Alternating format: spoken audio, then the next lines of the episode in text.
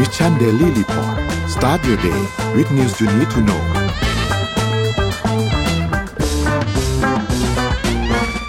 สวัสดีครับยินดีต้อนรับเข้าสู่ Mission Daily Report ประจำวันที่ 22 กุมภาพันธ์ 2566 นะครับ วันนี้คุณอยู่กับพวกเรา 2 คนตอน7โมงถึง8โมงเช้า สวัสดีพี่เอ็มครับ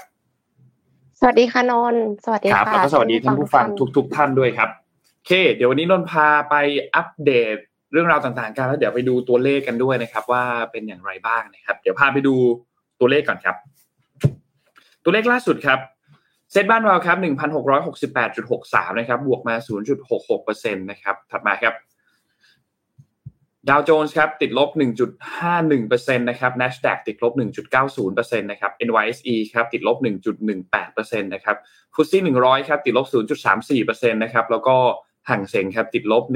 1.71%ก็แดงทั้งกระดานเลยนะครับ ราคาน้ำมันดิบครับก็ปรับตัวลดลงอีกเล็กน้อยนะครับ WTI ครับติดลบ 1.09%อยู่ที่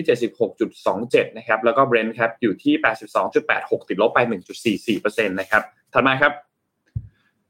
ทองคำครับปรับตัวลดลง 0.29%ครับอยู่ที่ 1,836.08 นะครับ และสุดท้ายครับ คริปโตครับบิตคอยครับติดลบมาประมาณ 1% 1.51%นะครับก็อยู่ที่ประมาณ 24,400 นะครับอีเทเรียมอยู่ที่ประมาณ 1,600 นะครับ Binance 312 นะครับ Solana 24.8 นะครับติดลบเยอะกว่าเพื่อนครับ 4.23%แล้วก็บิตครับคออยู่ที่ 1.87 ครับติดลบมา 0.9%นะครับนี่เป็นอัปเดตตัวเลขทั้งหมดครับ นี่วันนี้สมมูลมาแล้วพี่เอ็มเมื่อวานนี้สมมูลโดนแฮ็กสมมุติโดนแฮกเหรอคะ ไม่ไม่รู้ว่าโดนแฮ็กไหมแต่ว่าล็อกอินเข้า account ตัวเองไม่ได้ครับ เมื่อวานนี้สมมูลก็ก็เลยก็เลยยึด ก็เลยยึด account Mission To The Moon แทนครับ เมื่อวานนี้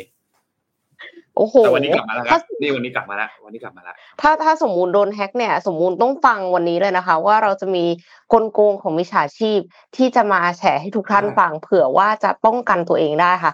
เพราะฉะนั้นเราก็มาที่ Morning Talk กันก่อนเลยแล้วกันนะคะ Morning Talk ค่ะ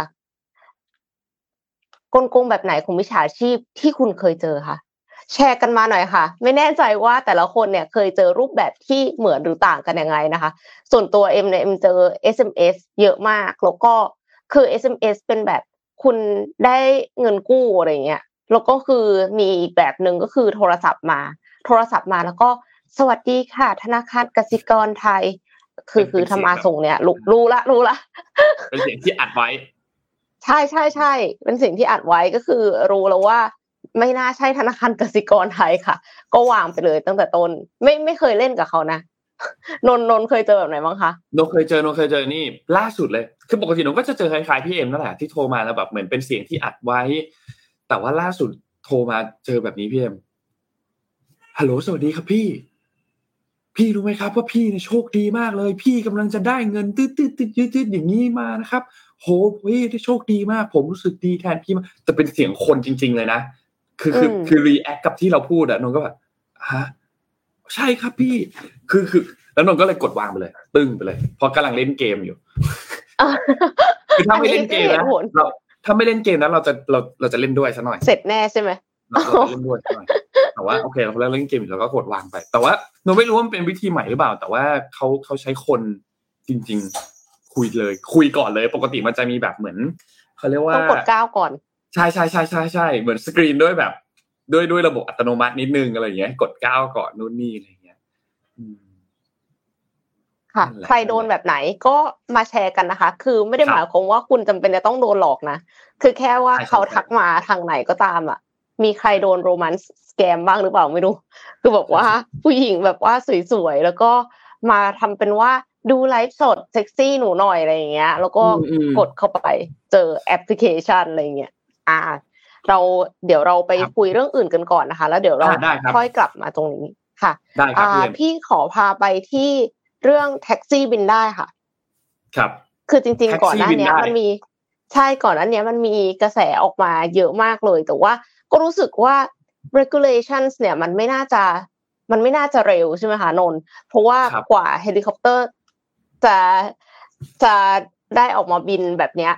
ก็ใช้เวลานานกว่าจะขอใบอนุญาตได้แต่ละครั้งแต่ละครั้ง ปรากฏว่าแท็กซี่บินได้เนี่ย ตอนเนี้ยทดสอบบินวนรอบเมืองนิวยอร์กค่ะ แล้วก็ทดสอบสำเร็จแล้วด้วยนะคะแท็กซี่บินได้หรือว่า Air Taxi เนี่ยเป็นกระแสที่มาแรงทั่วโลก ตัวอย่างเช่น Airbus ก็คืออยู่ระหว่างการเตรียมให้บริการในประเทศเยอรมนี Auto Flight ที่เตรียมทดสอบในประเทศจีน แล้วก็อีกหลายที่ทั่วโลกค่ะ แต่ว่าการทดสอบล่าสุดเนี่ยอยู่ที่ประเทศสหรัฐอเมริกา เกิดขึ้นที่นิวยอร์กเป็นที่เรียบร้อยแล้วค่ะ หลังจากซุ่มพัฒนามาร่วม 3 ปี แท็กซี่ลำนี้ชื่อว่า Alia Alia 250 นะคะ AVA ซึ่งพัฒนามาตั้งแต่ปี 2019 โดยบริษัท Beta Technologies ร่วมกับ Blade Air Mobility เป็นยานอากาศยานที่บินขึ้นแล้วก็ลงจอดในแนวดิ่งค่ะ หรือว่า eVTOL นั่นเองนะคะ แล้วก็ใช้ไฟฟ้า เพราะฉะนั้นก็คือเป็นมิตรต่อสิ่งแวดล้อม การทดสอบเนี่ยเกิดขึ้นบนด้านด้านฟ้ามหานครนิวยอร์กโดย บินขึ้นจากสนามบิน แล้วก็บินขึ้นจากสนามบิน Westchester County Airport ในย่าน White Plains ซึ่งใช้ใช้ลำนี้ค่ะ ใช้แท็กซี่เอเรีย250 AVA 2 รุ่นย่อย รุ่นแรกเนี่ยสำหรับรับส่งผู้โดยสาร และอีกรุ่นสำหรับบรรทุกสินค้าค่ะ ซึ่งทั้งสองรุ่นขับเคลื่อนด้วยมอเตอร์ไฟฟ้าบิด 250 นิวตันเมตร ใช้ระยะเวลาในการชาร์จ 50 นาที คือไม่ได้บอกจำนวนผู้โดยสารนะคะ แต่ว่าเบาะโดยสารเนี่ยสามารถถอดออกเพื่อปรับแต่งให้เป็นพื้นที่บรรทุกสินค้าประมาณปริมาตร 200 ลูกบาทฟุตหรือประมาณ 5.66 ลูกบาทเมตรค่ะ ซึ่งน่าจะรองรับผู้โดยสารได้ 2 ที่นั่ง การทดสอบเนี่ยจะดำเนินต่อไปอีกสักระยะหนึ่ง แต่ว่ายังไม่มีแผนการดำเนินงานที่ระบุไว้ค่ะ แต่บริษัท Blade Air Mobility เนี่ยเขาเข้ามาร่วมทุนแล้วก็ประกาศคำสั่งซื้อ Area 250 AVA จำนวน 20ลำเมื่อเดือนเมษายนปี 2021 ที่ผ่านมา โดยจะนำไปรับส่งผู้โดยสารและสินค้าในมหานครนิวยอร์กและเมืองใหญ่ทั่วสหรัฐอเมริกาต่อไป ทีนี้ก็สงสัยนิดนึงว่า ถ้ามันขึ้นลงแนวดิ่งใช่ปะ ปกติแล้วเราก็จะนึกถึงเฮลิคอปเตอร์ แล้วมันต่างยังไงจากเฮลิคอปเตอร์ Beta Technologies เขาบอกว่าด้วยความที่มันใช้ไฟฟ้าค่ะเสียงมันเบากว่า ดังเพียง 10%ของเฮลิคอปเตอร์เท่านั้นเอง แล้วก็เป็นมิตรต่อสิ่งแวดล้อม ทีนี้เอ็มก็เลยไปดูสัมภาษณ์อีกอันหนึ่งค่ะ ที่เป็นการวิเคราะห์เกี่ยวกับเรื่อง EV โชเนี่ยของ CNBC เขาก็บอกว่าเขาจะเอาไว้ไม่ได้คิดว่าจะเอามาแทนเครื่องบินนะ แต่ว่าจะเอามาคล้ายๆ แทนเฮลิคอปเตอร์ในส่วนที่เป็นการเดินทางที่ปกติแล้วอะค่ะ ถ้าสมมติว่าเรานั่งรถเนี่ยมันจะใช้เวลา 60-90 นาที คือคนที่เขารวยๆอะเขาสามารถที่จะขึ้นเฮลิคอปเตอร์ได้อยู่แล้วอะคือเหมือนกับว่าสมมติว่าจากตึกในกรุงเทพเนี้ยที่มันมีลานจอดฮออยู่ข้างบนนะคะไปสนามบินอะไรเงี้ยมันเป็นไปได้ แต่ว่าคนทั่ว ๆ ไปอะก็รู้สึกว่าคือมันจับต้องไม่ได้อะราคามันแพงเกิน ทั้งนี้ eVTO เนี่ยจะมาเปลี่ยนตรงนั้น เขาบอกว่าน่าจะสามารถบินได้ในราคา Uber X คือแต่เดิมบินได้ในราคา Uber Black แล้วต่อมาก็คือถ้าบินจำนวนมากขึ้นนะคะจำนวนเที่ยวมากพอ จะได้ในราคา Uber X ซึ่งก็คือแบบแพงกว่าแท็กซี่ปกตินิดหน่อยเท่านั้นเองอะค่ะ ถ้าในเป็นกรณีนั้นนะเอ็มคิดว่าคนน่าจะใช้เยอะเลย เพราะว่าคิดดูว่า รถติดขนาดไหนแล้ว ถ้าไปสนามบินอะถ้าไปสนามบินเรากลัวตกเครื่องใช่ไหมคะถ้าตกเครื่องเนี่ย แพงกว่าเยอะ ซื้อตั๋วเครื่องบินใหม่อะ มันมันแพงกว่าการที่เราจ่ายตังหลักพันเพื่อที่จะไปสนามบินแน่ๆดังนั้นเนี่ย จินตนาการว่ามันมันน่าจะมาแทนที่ตรงนี้ได้เยอะเลย แต่ว่าการที่จะมาแทนที่เฮลิคอปเตอร์เลยเนี่ย อาจจะเป็นเรื่องที่ยาก เพราะว่าเรื่อง regulations ค่ะเขาบอกว่ากว่าเฮลิคอปเตอร์จะผ่าน การขออนุมัติเนี่ย แต่ละรุ่นแต่ละรุ่นที่ขออนุมัติอะค่ะ ขออนุญาตเนี่ย มันมันใช้เวลานาน เพราะฉะนั้นก็คือเราก็ต้องจับตาดูกันต่อไปว่า e v t o เจ้าไหนที่จะได้รับอนุญาตก่อน อืม ก็รอดูครับ คือถ้าถ้ามันดึงราคาลงมาได้ก็น่าสนใจเนาะพี่เอ็ม ใช้ใช้ในแบบช่วงที่แบบ emergency จริง ๆ อะ ใช้ในจังหวะที่แบบเฮ้ยไม่ได้แล้วต้องรีบแล้วต้องอะไรแล้วอะไรอย่างเงี้ยแต่ว่าแต่ว่าถ้าอย่างแบบเรื่องการแพทย์อะค่ะเขายังใช้เฮลิคอปเตอร์อยู่ คือเหมือนว่าเฮลิคอปเตอร์มัน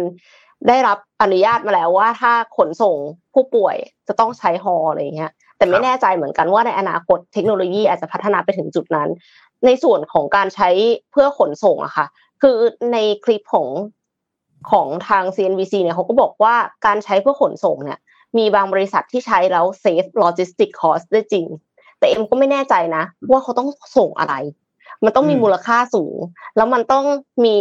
time frame ที่สั้น หมายถึงว่าสมมุตินะ สิ่งที่มี time frame ที่สั้นขออนุญาตนึกถึงของกินอย่างเช่น ถ้าเป็นไอศครีมอย่างเงี้ยค่ะ เดี๋ยวมันละลายใช่ปะ ถึงแม้ว่าโอเคแหละ จริงๆแล้วปกติแล้วเขาก็จะใช้วิธีว่ามันมีน้ำแข็งแห้งอะไรครอบไว้ใช่ไหมคะแต่ก็คือคล้ายๆกันอย่างนั้นอะเหมือนกับต้องรีดแล้วก็อาจจะต้องมี security สูงไม่รู้ว่าแบบขนส่งจิวเวลรี่หรือเปล่า เพชรหรือเปล่า เพราะว่าถ้าถ้าขนบนพื้นดินนะคะอาจจะมีคนมาปล้นได้ หรือว่าถ้าเกิดอุบัติเหตุอะไรเงี้ย มันก็เสียหายเยอะ เพราะฉะนั้นการที่จะมาใช้แบบเนี้ยก็อาจจะปลอดภัยกว่า แล้วถ้าใช้โดรน ก็เหมือนกับ ถ้าใช้โดรนแล้วคือลากไปอย่างเงี้ยค่ะก็ไม่รู้จะไปใช่แล้วมันไม่รู้จะไปแกว่งโดนอะไรอีกบ้างใช่ไหมมันก็อาจจะดูไม่ค่อยปลอดภัยเท่าไหร่ อันนี้อาจจะปลอดภัยกว่าค่ะ ครับ น่าสนใจครับพี่เอ็มโอเคเดี๋ยวพาไปดูเรื่องถัดมาครับ เมื่อกี้เห็นมีคอมเมนต์พี่โทมัสพี่โทมัสพี่โทมัสมาเหมือนกันครับพี่โทมัสบอกว่าเดี๋ยวนะผมย้อนไปดู ยกพวกมาสองร้อยห้าสิบแล้วบอกว่าจะอยู่ไม่นานแต่ปาเข้าไปแปดปี อันนี้นับเป็นมิจฉาชีพไหมครับ นี่ไม่แน่ใจเหมือนกันนะฮะนี่ไม่แน่ใจเหมือนกันนะครับ เดี๋ยวเราพาไปดูดิไหนๆพูดเรื่องนี้แล้ว พาไปเรื่องเรื่องการเมืองนิดนึงนะครับ เพราะว่าเมื่อวานนี้เนี่ยก็มีการขยับอันหนึ่งของทางด้านของฝ้าการเมืองที่น่าสนใจนะครับ ก็คือเมื่อวานนี้เนี่ยนายกเนี่ยมีการให้สัมภาษณ์นะครับ ก็มีการพูดในที่ประชุมคณะรัฐมนตรีเมื่อวานนี้นะครับ วันที่ 21 กุมภาพันธ์เนี่ยนะครับ แล้วก็มีทางด้านของคุณวิษณุเครืองามเนี่ยได้มีการชี้แจงเกี่ยวกับเรื่องของไทม์ไลน์การเลือกตั้งว่า อันไหนจะเกิดขึ้นได้อันไหนจะเกิดขึ้นไม่ได้นะครับ นายกก็มีการพูดถึงว่าจะมีการยุบสภาเนี่ยในช่วงต้นเดือนมีนาคมนี้นะครับ คือจะเป็นวันที่เท่าไหร่ยังไม่แน่ใจ แต่ว่าจะเป็นไปตามเป็นเป็นช่วงต้นเดือนมีนาคมก็คือต้นต้นเดือนหน้าเนี่ยนะครับ อีกไม่กี่วันละอีกอาทิตย์หนึ่งก็เข้าเดือน มีนาคมแล้วนะครับ แต่จะเป็นวันที่เท่าไหร่นี้ยังไม่แน่ใจนะครับ ทีนี้มันก็จะเป็นไปตามไทม์ไลน์ของทางด้านกกตที่ก่อนหน้านี้เนี่ยเคยประกาศไว้ว่าวันเลือกตั้งเนี่ยจะเป็นวันที่ 7 พฤษภาคมนะครับ ซึ่งอย่างที่ทุกคนเห็นครับว่าช่วงนี้หลาย ๆ คนก็เตรียมความพร้อมกันไปพอสมควรแล้วนะครับ ไม่ว่าจะเป็นการวางป้ายเลือกตั้งต่างๆ สสที่จะต้องมีการย้ายพรรคก็มีการเปิดตัวย้ายพักกันไปหลายคนแล้วนะครับ แล้วก็ถ้ายุบสภาในวัน ช่วงต้นเดือนมีนาเนี่ยก็คิดว่าน่าจะไม่มีปัญหาด้วยนะครับสำหรับเรื่องของประเด็นการย้ายพักเพราะว่าก็จะอยู่ตามกรอบเวลาได้พอดีนะครับถ้าไม่ได้อยู่ตามวาระนะ เพราะฉะนั้นคร่าวๆเนี่ยอาจจะมีความคล้ายกับตัวปฏิทินเลือกตั้งที่เห็นอยู่บนหน้าจอตรงนี้เลยนะครับ ก็คือจะเป็นไปตามนี้ครับหลักๆ ตัวไฮไลท์สีแดง 7 พฤษภาคม 2566 ก็จะเป็นวันเลือกตั้งทั่วไปนะครับ เพราะฉะนั้นใครที่ จะมีไปเที่ยวช่วงนั้นละกัน ต้องเดินทางต้องอะไรช่วงนั้นเนี่ยวันลงคะแนนเลือกตั้งล่วงหน้าเนี่ยนะครับจะเป็นวันที่ 30 เมษายนนะครับทั้งในและก็นอกเขตเลือกตั้งนะครับแล้วก็วันที่1ถึง6ก็จะเป็นวันแจ้งเหตุที่จะไม่สามารถที่จะไปใช้สิทธิ์เลือกตั้งได้ เช่นเดียวกันกับหลังเลือกตั้ง 7 วันก็จะเป็นวันที่8ถึง14 พฤษภาคมก็จะเป็นวันแจ้งเหตุที่ไม่สามารถที่จะใช้สิทธิ์เลือกตั้งได้ แต่ว่าถ้าไปแจ้งหลังจากนั้นเนี่ยท่านก็ไม่สามารถที่จะไปเลือกได้แล้วนะครับ คือท่าน ท่านทำได้เพียงแค่แจ้งเพื่อที่จะรักษาสิทธิ์ของท่านไว้ว่า ท่านไม่สามารถที่ไปเลือกตั้งได้เพราะว่าสาเหตุหนึ่งสองสามสี่ตัวกันตามนั้นนะครับ ก็อันนี้ก็เป็นการส่งสัญญาณต่อไป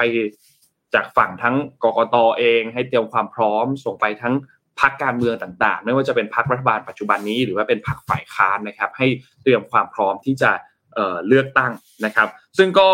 เมื่อวานนี้นายกเนี่ยให้สัมภาษณ์ก็พูดบอกว่า ผมก็จะยุบของผมก็ประมาณนั้นแหละ บอกแล้วว่าเดือนมีนาคมก็คือเดือนมีนาคม ต้องให้ระยะเวลาทันกับเดือนพฤษภาคมให้มีความสอดคล้องกัน และให้สสได้มีเวลาหายใจนะครับ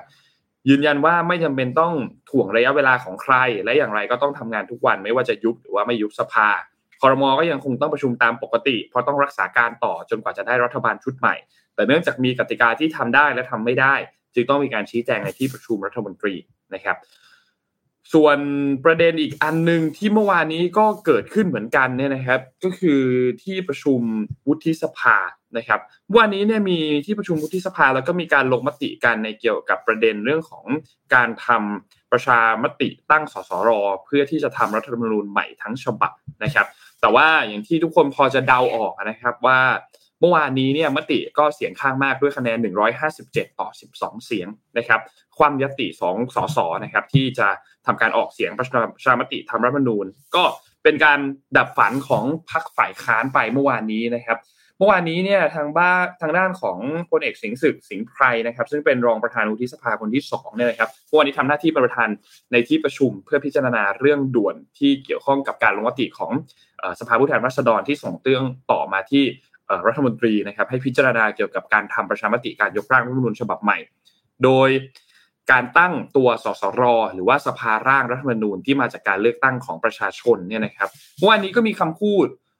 หลายอันเลยครับที่คิดว่าทุกท่านน่าจะได้เห็นในที่ประชุมเมื่อวานนี้เนี่ยนะครับเอาเป็นว่าสุดท้ายแล้วเนี่ยเป็นอันล่มไป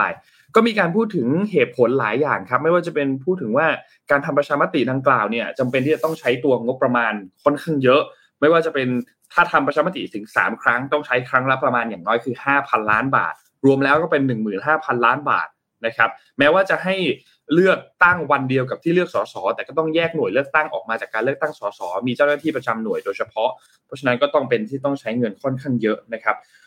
นอกจากนี้เองเมื่อวานนี้เนี่ยก็มีการพูดถึงอีกอันนึงนะครับ จากคุณประพันธ์คุณมีนะครับ ที่เป็นสวเช่นเดียวกัน ก็บอกว่าก็คือใช้คำว่า สวที่มาที่บอกว่านายกที่มาจากการเลือกตั้งเนี่ยจากประชาชนเนี่ยบางทีอาจจะทำประเทศเสียหาย แล้วก็พูดถึงอดีตนายกต่างๆเนี่ยนะครับ แล้วบอกว่าสวเนี่ยมีสิทธิ์เลือกนายกอะดีแล้ว เพราะว่านายกที่มาจากการเลือกตั้งประชาชนเนี่ยอาจจะมีความ ไม่ไว้ใจไหมก็เลยไม่เห็นด้วยที่จะให้มีการเลือกตั้งสสรขึ้นมาเพื่อร่างรัฐธรรมนูญทั้งฉบับนี่นะครับ ส่วนฝ่ายฝ่ายที่ไม่สนับสนุนเนี่ยก็มีการพูดถึงอีกว่าควรจะแก้รัฐธรรมนูญเป็นรายมาตราแทนที่จะยกร่างทั้งฉบับ เพราะว่าการทำมติการประชามติเนี่ยอาจจะเป็นต้นตอของความขัดแย้งในหมู่ประชาชน ก็เลยเสนอให้มีการแก้รายมาตราแทนนะครับ แล้วมีความเป็นไปได้ว่าการเสนอการทำประชามติครั้งนี้เนี่ยนักการเมืองต้องการจะใช้เป็นเครื่องมือในการ หาเสียงให้กับตัวเองนะครับ ส่วนฝ่ายที่สนับสนุนเนี่ยก็มีครับมีทางด้านของคุณอาทินายคำเออมีคุณนายคำนูนสิทธิสมานนะครับ มีคุณเสรีสุวรรณพานนท์นะครับ ก็บอกว่า อำนาจการทำประชามติเนี่ยไม่ใช่สวเป็นผู้ชี้ขาดควรจะส่งเรื่องให้ครมเนี่ยเป็นคนตัดสินใจ ถ้าหากว่าสวขัดขวางการทำประชามติ ก็จะยิ่งทำให้ภาพลักษณ์ของสวเนี่ยถูกมองในแง่ลบมากขึ้น ก็มีบางคนที่มองแบบนั้นเช่นเดียวกันนะครับ ก็สุดท้ายอภิปรายกันไป 3 ชั่วโมงครึ่งครับ แต่ก็ที่ประชุมก็โหวต 157 ต่อ 12 แล้วก็มีงดออกเสียง 13 และไม่ลงคะแนนอีกหนึ่งนะครับ ก็เป็นอันว่าสิ้นสุดไปสำหรับตัว มติประเด็นในเรื่องนี้นะครับว่าถูกปัดตกไปครับก็เป็น 2 เรื่องหลักๆ ที่เกี่ยวข้องกับเรื่องการเมืองเมื่อวานนี้นะครับ ทั้งเรื่องไทม์ไลน์การเลือกตั้งที่ทุกคนต้องเตรียมพร้อมไว้นะครับ แล้วก็เรื่องของการคว่ำตัวมติของสวนะครับเดี๋ยวใกล้ๆช่วงเลือกตั้งเรามาดูประเด็นเรื่องวิธีการเลือกกันอีกทีหนึ่งเพราะรอบนี้เปลี่ยนวิธีการคำนวณใหม่ เปลี่ยนวิธีการกาบัตรใหม่อีกแล้วไม่ใช่กาใบเดียวแล้วแต่เป็นกาสองใบนะครับ เดี๋ยวเราไปดูใกล้ ๆ กันอีกทีหนึ่งว่า มันเป็นยังไงมาอธิบายกันให้ชัดเจนกันอีกทีหนึ่งครับ ค่ะ ก็ต้องติดตามนะคะ เพราะว่าการเลือกตั้งเป็นเรื่องของเราทุกคนค่ะ อืมสำคัญครับไปต่อกันที่เรื่องของพลังงานกันสักนิดนึงค่ะ เป็นเรื่องของพลังงานทดแทน อันเนี้ยเอ็มมีสองข่าวต่อกันนะคะ ก็เป็นเรื่องหุ่นยนต์ ซ่อมกังหันลม ลดความเสี่ยงลดการใช้แรงงานค่ะสตาร์ทอัพในเดนมาร์กเนี่ยเขาพัฒนาหุ่นยนต์สำหรับการทำความสะอาด แล้วก็บำรุงรักษาใบพัดกังหันลม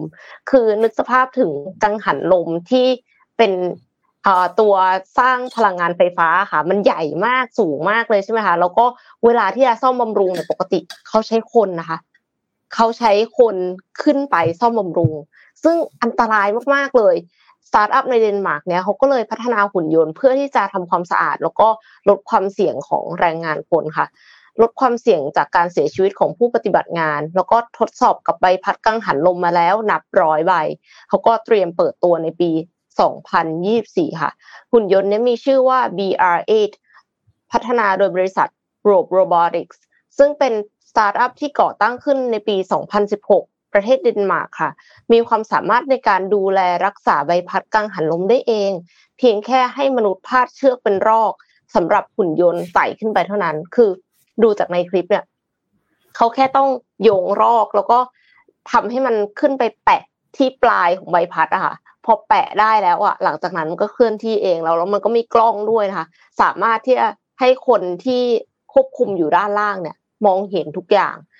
วิธีการรักษาสภาพใบพัดกังหันลมเนี่ยมีอยู่ด้วยกันสามขั้นตอนก็คือ การขัดบริเวณที่เสียหายด้วยการพ่นทราย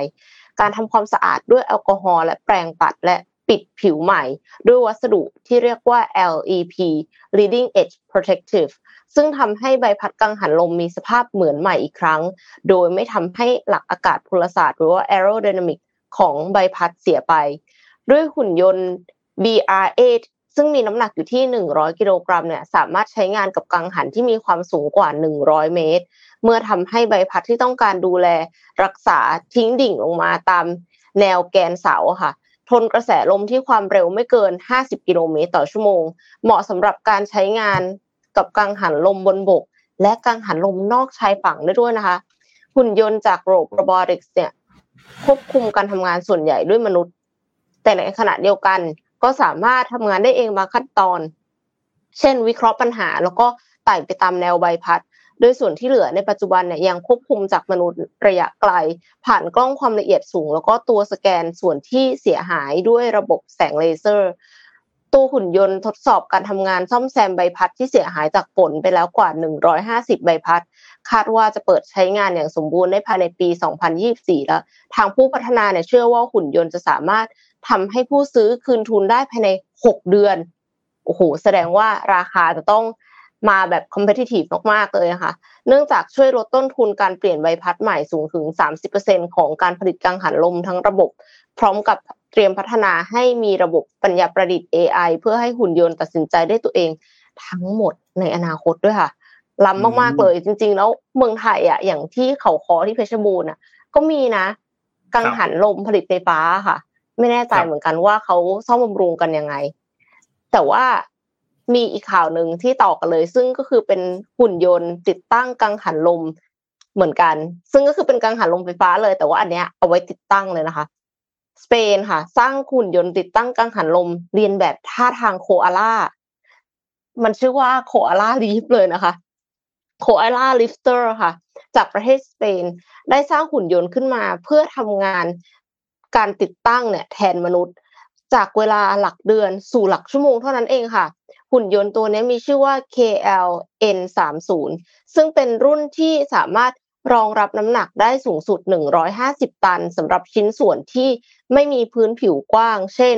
ตัวอุปกรณ์แกนกลางต่างๆ ของกังหันลม และ 30 ตันสำหรับชิ้นส่วนที่มีพื้นผิวกว้าง เช่นใบพัด สามารถทำงานได้ในทุกสภาวะลม และไม่มีข้อจำกัดด้านความสูงของกังหันลมด้วยค่ะ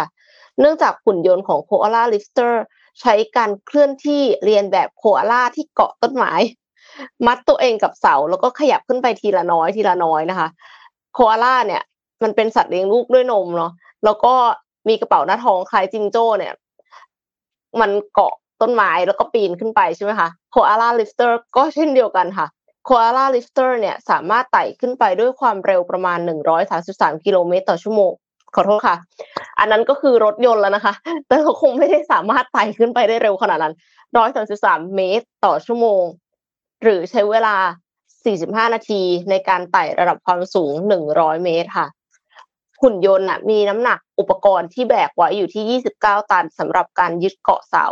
ติดตั้งน็อตหรือประกอบชิ้นส่วนด้วยแขนกล และยังมีแขนยกสำหรับยกชิ้นส่วนต่างๆ โดยทั้งหมดจะควบคุมผ่าน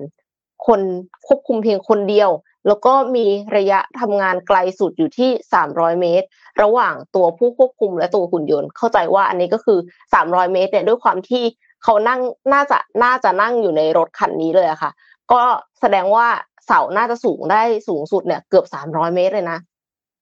สามารถทำงานเปลี่ยนแปลงหรือว่ายกชิ้นส่วนกังหันลมได้ภายในไม่เกิน 6 ชั่วโมง แล้วก็ลดระยะเวลาในการติดตั้งกังหันลมจาก 1 เดือน เหลือเพียง 17 ชั่วโมงค่ะ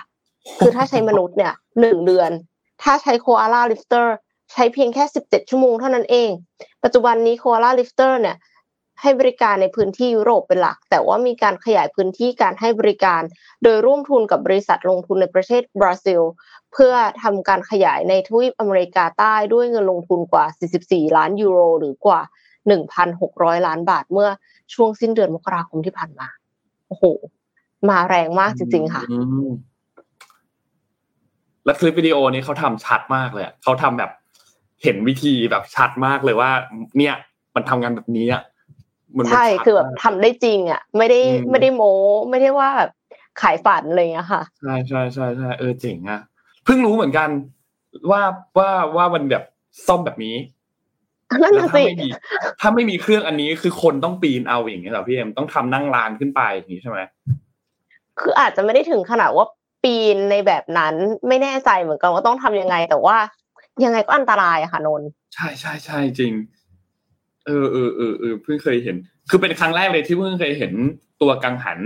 กับวิธีการติดตั้งมันวิธีการซ่อมมันเหมือนกับว่าสมองมันเป็อยู่ตรงนั้นอะไรอย่างเงี้ยเป็นเป็นภาพแบบเนี้ยเออเป็นไม่ไม่ไม่เคยรู้เลยว่า มันทำงานยังไงนะ มันเป็นยังไงนะอะไรเงี้ยเออเจ๋งดีครับเจ๋งดีครับ น่าสนใจมากนนพาไปข่าวถัดไปครับเดี๋ยวนนพาไปดูเรื่องถัดมา คือ เมื่อคืนเนี้ยเดี๋ยวนะก่อนก่อนจะไป แอบเบรกแค่นิดนึงเมื่อกี้พอดีว่าเห็นพี่โทมัสอยู่ ไม่รู้ว่ายังอยู่ไหม แต่ว่าเมื่อคืนนี้พี่โทมัสอาจจะช้ำหนักนิดนึงครับรวมถึงแฟนลิเวอร์พูลท่านอื่นๆด้วย เพราะว่าเมื่อคืนนี้บอลยูฟาแชมเปี้ยนส์ลีกก็เตะไปละแล้วก็เป็นแมตช์แรกลิเวอร์พูลก็เปิดบ้านเจอเรอัลมาดริดไปแพ้ไปสองประตูต่อห้าเหมือนกันนะครับก็หนักหนักอยู่ครับเมื่อคืนนำก่อนด้วยนะนำก่อนสองศูนย์ด้วยนะแต่ว่าสุดท้ายโดนเขารัวใส่ห้าลูกนะครับ เมื่อวานนี้ก็หนักหน่อย ส่วนอีกครู่หนึ่งก็ ทางด้านของแฟรงก์เฟิร์ตก็แพ้นาโปลีไปสองศูนย์นะครับเมื่อเมื่อคืนนี้คือลิเวอร์พูลอะตอนนี้เหมือนฟอร์มจะกลับมาแล้วนะ แต่ว่าเมื่อคืนนี้น่าจะหนักจริง คือมันเป็น human error เยอะด้วย เมื่อคืนนี้ทั้งสองฝั่งเลย ทั้งประตูทั้งสองฝั่งก็มีแบบ human error ค่อนข้างเยอะเหมือนกัน แต่ว่าก็เอาใจช่วยกันต่อไปครับ รอดูนัดสองครับ ตามอยู่สามลูกครับว่าจะเป็นอย่างไรอยู่บ้าง เดี๋ยวผมพาไปดูข่าวดีกว่าพี่เอ็ม เมื่อกี้เราพูดถึงข่าวเรื่องของนายกไปแล้วใช่ไหมครับ เกี่ยวกับเรื่องของตัวไทม์ไลน์การเลือกตั้งต่าง ๆ ว่าเอาเอาละเราจะเป็นยังไงดีเดย์กันวันที่ 7 พฤษภาคมใช่ไหมครับ แต่ว่านนพาไปที่รัสเซียกับยูเครนอีกครั้งหนึ่งครับว่าตอนนี้เป็นอย่างไรบ้าง คือเมื่อวานนี้เนี่ยอย่างที่ทุกท่านเห็นภาพของการไปเยือนของโจไบเดนที่กรุงเคียฟที่ยูเครนเนี่ยนะครับ ก็มีภาพเดินคู่กับวลาดิเมียร์เซเลนสกี้นะครับ นอกจากนี้เนี่ยนะครับ เมื่อวานนี้วันที่ 21 กุมภาพันธ์เนี่ยยังมีการแถลงนโยบายประจำปีต่อรัฐสภา หรือว่า State of the Union นะครับของวลาดิเมียร์ปูตินนะครับที่เป็นการกล่าวสุนทรพจน์ต่อทั้งเจ้าหน้าที่ระดับสูง ต่อทั้งสมาชิกรัฐสภารัสเซียนะครับก็มีการพูดถึงหลาย ๆ ประเด็นครับแต่ว่าปูตินก็มีการพูดถึงว่ายูเครนและดอนบาสเนี่ยเป็นสัญลักษณ์แห่งการโป้ปดมดเท็จคือใช้คำประมาณว่าแบบเหมือนมีการโกหกกัน เกิดขึ้นในพื้นที่ตรงนี้ แล้วก็มีการกล่าวโทษไปยังชาติตะวันตกว่า มีการถอนตัวจากข้อตกลงพื้นฐานต่างๆ แล้วก็มีพูดแบบหนึ่งไปทำอีกแบบหนึ่งนะครับ หรือปากว่าอาขยิบนั่นแหละนะครับ รวมถึงมีเครือข่ายของนาโตนะครับที่มีการปิดล้อมออทางด้านของรัสเซียนะครับ แล้วก็มีการย้ำอีกครั้งหนึ่งว่า พวกคนที่ควรจะต้องถูกประนามเนี่ยคือพวกเขาเราเนี่ยใช้กำลังเพื่อที่จะหยุดยั้งมันนะครับ ปูตินก็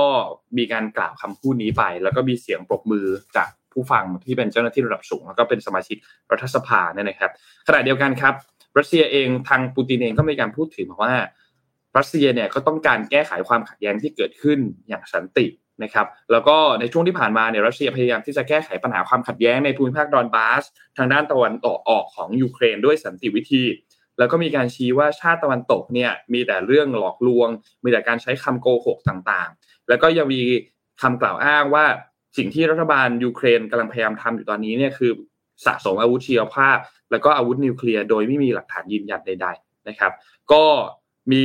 คำกล่าวอ้างเรื่องนี้ด้วยนะครับ แล้วก็พยายามที่จะทำทุกวิถีทางที่จะแก้ไขปัญหานี้โดยสันติ พยายามเจรจาอย่างสันติเพื่อหาหนทางทางออกต่างๆ ในการที่จะหลุดออกจาก ล็อกตรงนี้นะครับ แล้วก็มีการเตรียมแผนนู่นนี่ต่างๆเอาไว้นะครับ แล้วก็ตอกย้ำนะครับ เรื่องเกี่ยวกับเจ้าหน้าที่ของเอ่อรัสเซียต่างๆนะครับ ไม่ว่าจะเป็นประเด็นในเรื่องของมาตรการการคว่ำบาตรที่ชาติตะวันตก ใช้ตอบโต้รัสเซียที่เกิดขึ้น บอกว่าไม่สามารถที่จะสร้างความเสียหายให้กับรัสเซียได้อย่างที่พวกเขาเนี่ยหวังไว้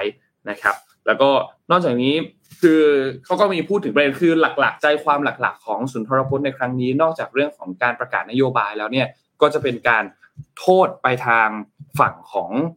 ชาติตะวันตกว่าพวกเขานั่นแหละเป็นคนที่ทำให้เกิดสงครามในครั้งนี้ทำให้สงครามนี้มันมีความแบบทวีความทวีคูณความรุนแรงมากขึ้นไปนะครับ ทีนี้สิ่งที่ตามกลับมาก็ ที่ที่ตอบโต้กลับมาจากฝั่งยูเครนนะยูเครนก็ตอบโต้สุนทรภพของคุณปูตินเนี่ยนะครับว่า ตอนนี้รัสเซียเนี่ยได้มาถึงเหมือนเป็นแบบทางตันแล้วจึงต้องมีการออกมาพูดแบบนี้นะครับ ทางหน้าคุณเจคซัลเลวันนะครับ ที่เป็นที่ปรึกษาด้านความมั่นคงแห่งชาติให้กับประธานาธิบดีโจไบเดนของสหรัฐเนี่ยก็มีการตอบโต้คำพูดของปูตินที่พูดถึงเรื่องนี้เนี่ยบอกว่าไร้สาระนะครับ แล้วก็ไม่มีใครที่ไม่มีใครโจมตีรัสเซีย หลังจากนี้เนี่ยประธานาธิบดีเนี่ยคือคือคือเรื่องเนี้ยอย่างที่บอกครับพี่เอ็มว่า มันมีทั้งสงครามที่เป็นแบบแนวแนวแบบสงครามน้ำลายด้วยประมาณหนึ่งคือพูดพูดกันไปกันมาว่าเอ้ยคุณนั่นแหละเป็นคนเริ่ม คุณนั่นแหละเป็นคนเริ่ม ฉันไม่ได้เริ่ม ฉันพยายามจะสันติเออฉันก็พยายามจะสันตินู่นนี่ต่าง ๆ แต่ว่าในขณะเดียวกัน พื้นที่รบเนี่ยมีทั้งการสะสมอาวุธ มีการใช้อาวุธต่างๆ เพิ่มเติมเราเห็นสัญญาณว่าจะมีการบุกเพิ่มเติมในวันที่ 24 ซึ่งซึ่งเป็นวันครบรอบหนึ่งปี เราเห็นการสะสมอาวุธที่เพิ่มขึ้นของฝั่งยูเครน ไม่ว่าจะเป็นการส่งอาวุธต่างๆ ที่มาจากชาติตะวันตกส่งรถถังไปให้จากเยอรมันจากสหรัฐรวมถึงการไปเยือนของโจไบเดนซึ่งตอนนี้เนี่ยโจไบเดนก็กำลังอยู่ในระหว่างการไปเยือนที่โปแลนด์ต่อนะครับ หลังจากที่ไปเยือนที่กรุงเคียฟที่ยูเครนมาเนี่ยนะครับ ก็ต้องรอติดตามดูครับว่าหลังจากนี้เนี่ยจะจะเป็นอย่างไรต่อ แต่ว่าสัญญาณการมาเยือนของโจไบเดนเนี่ยก็เป็นการส่งสัญญาณต่อไปอย่างชัดเจนเหมือนกันว่า ทางด้านของสหรัฐเนี่ยก็พร้อมที่จะให้กำลังหนุนกับฝั่งยูเครน หลังจากนี้ไม่ว่าจะเกิดอะไรขึ้น คือแม้ว่าจะเป็นการเดินทางไปที่ค่อนข้างเซอร์ไพรส์หลายคน เพราะว่าไม่ได้มีการบอกเลือกบอกล่วงหน้ามาก่อนนะครับว่า อะโจไบเดนจะเดินทางไปที่กรุงเคียฟ แต่ว่าแน่นอนแหละว่า คือมันจะมันก็มันก็ค่อนข้างชัดเจน เพราะว่าเครื่องบิน Air Force One เนี่ยก็เดินทางออกไปในช่วงวันอาทิตย์ เพราะฉะนั้นถ้าเห็น Air Force One เดินทางออกไป คนก็จะรู้อยู่แล้วว่าจะต้องมีการเดินทางของประธานาธิบดีนะครับ รวมถึงมีเจ้าหน้าที่มีช่างภาพมีนู่นนี่ต่างๆ ที่ติดตาม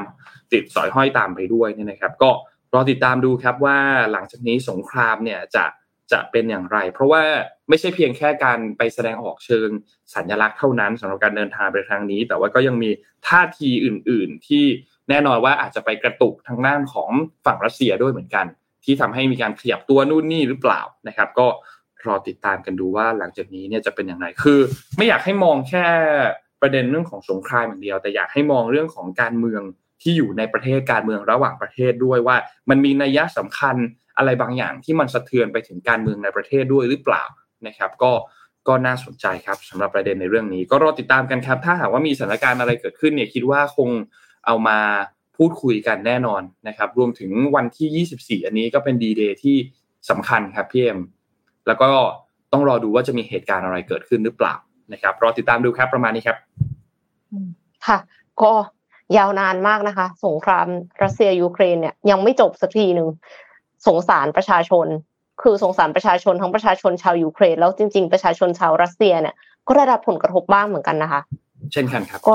อยากอยากจะให้จบโดยเร็วในแบบที่ไม่สูญเสียไปมากกว่านี้ค่ะ ค่ะ ก็ไปที่เรื่องของ morning morning talk ของเราก่อนเลยแล้วกันนะคะ แต่ว่าก่อนอื่นเลยเนี่ย เอ็มจะขอนำกลโกงวิชาชีพที่ทาง Thailand Banking Sector เขารวบรวมมาให้ เพื่อที่จะบอกให้ประชาชนป้องกันตัวเองค่ะ ขั้นตอนของวิชาชีพเนี่ยคือปกติแล้วโดยทั่วๆไปเลยเนี่ยเขาจะมีสามขั้นตอนใหญ่ๆขั้นตอนที่หนึ่งคือหลอกลวงล่อเหยื่อ แต่หลอกลวงล่อเหยื่อเนี่ยด้วยด้วยเหตุผลอะไรนั่นอะเดี๋ยวเราจะมาลงรายละเอียดกัน ต่อมาคือหลอกให้ติดตั้งโปรแกรมค่ะ แล้วก็ควบคุมเครื่องและใช้ประโยชน์ คือในกรณีที่ติดตั้งโปรแกรมเนี่ย Android จะมีความเป็นไปได้ที่จะโดนหลอกมากกว่า เพราะว่าสามารถติดตั้งโปรแกรม .apk แล้วเสร็จแล้วเข้ามาควบคุมเครื่องได้ค่ะ การหลอกลวงล่อเหยื่อเนี่ย มันก็มีได้ตั้งแต่หลอกลวงเรื่องภาษีค่ะ เช่น ได้คืนภาษีนะ หรือว่าคุณหลีกเลี่ยงภาษี หรือว่าตรวจสอบภาษี หลอกเรื่องคดีความฟ้องร้อง หลอกให้บริการเงินกู้ แล้วก็หลอกเรื่องอื่น ๆค่ะ แล้วก็มี SMS SMS ใช้ sender name ชื่อเหมือนหน่วยงานต่างๆ ชื่อคล้ายหน่วยงานต่างๆ แล้วก็ใช้เบอร์โทรโทรไปหลอกลวง หรือว่ามีการหลอกให้บริการเงินกู้ทางโซเชียลมีเดียหลอกให้เงินรางวัล คุณเป็นผู้โชคดีอย่างที่นนเจอนะคะ หลอกให้ตั๋วเครื่องบิน แล้วก็หลอกเรื่องอื่น ๆ ใด ๆ ที่ให้เพิ่มไลน์ค่ะแอดไลน์บัญชีปลอมนะคะของมิจฉาชีพ แล้วเสร็จแล้วหลังจากนั้นเนี่ย เขาก็จะชวนพูดคุยในไลน์หลอกขอข้อมูล แล้วก็ใช้เอกสารปลอมเพื่อเพิ่มความน่าเชื่อถือ เช่นบัตรประชาชน รูปถ่ายใบจดทะเบียนธุรกิจการค้า แล้วก็หลังจากนั้นก็คือหลอกให้เหยื่อทำตามเพื่อติดตั้งโมบายแอปพลิเคชันปลอมค่ะ ใช้ไฟล์ติดตั้งนามสกุล .apk อันนี้จำให้ได้นะคะว่า .apk ต้องบอกเลยว่า เวลาที่จะติดตั้งแอปพลิเคชันใดๆอะค่ะ อย่าติดตั้งแอปพลิเคชันโดยการกดลิงก์ คือถ้าเราจะติดตั้งแอปพลิเคชันจริง ๆ ซึ่งเขาจะทำให้มันแบบหน้าตาเหมือนแอปจริงอะไอคอนนี่คือเอาโลโก้ของจริงมาเนี่ยค่ะ เราก็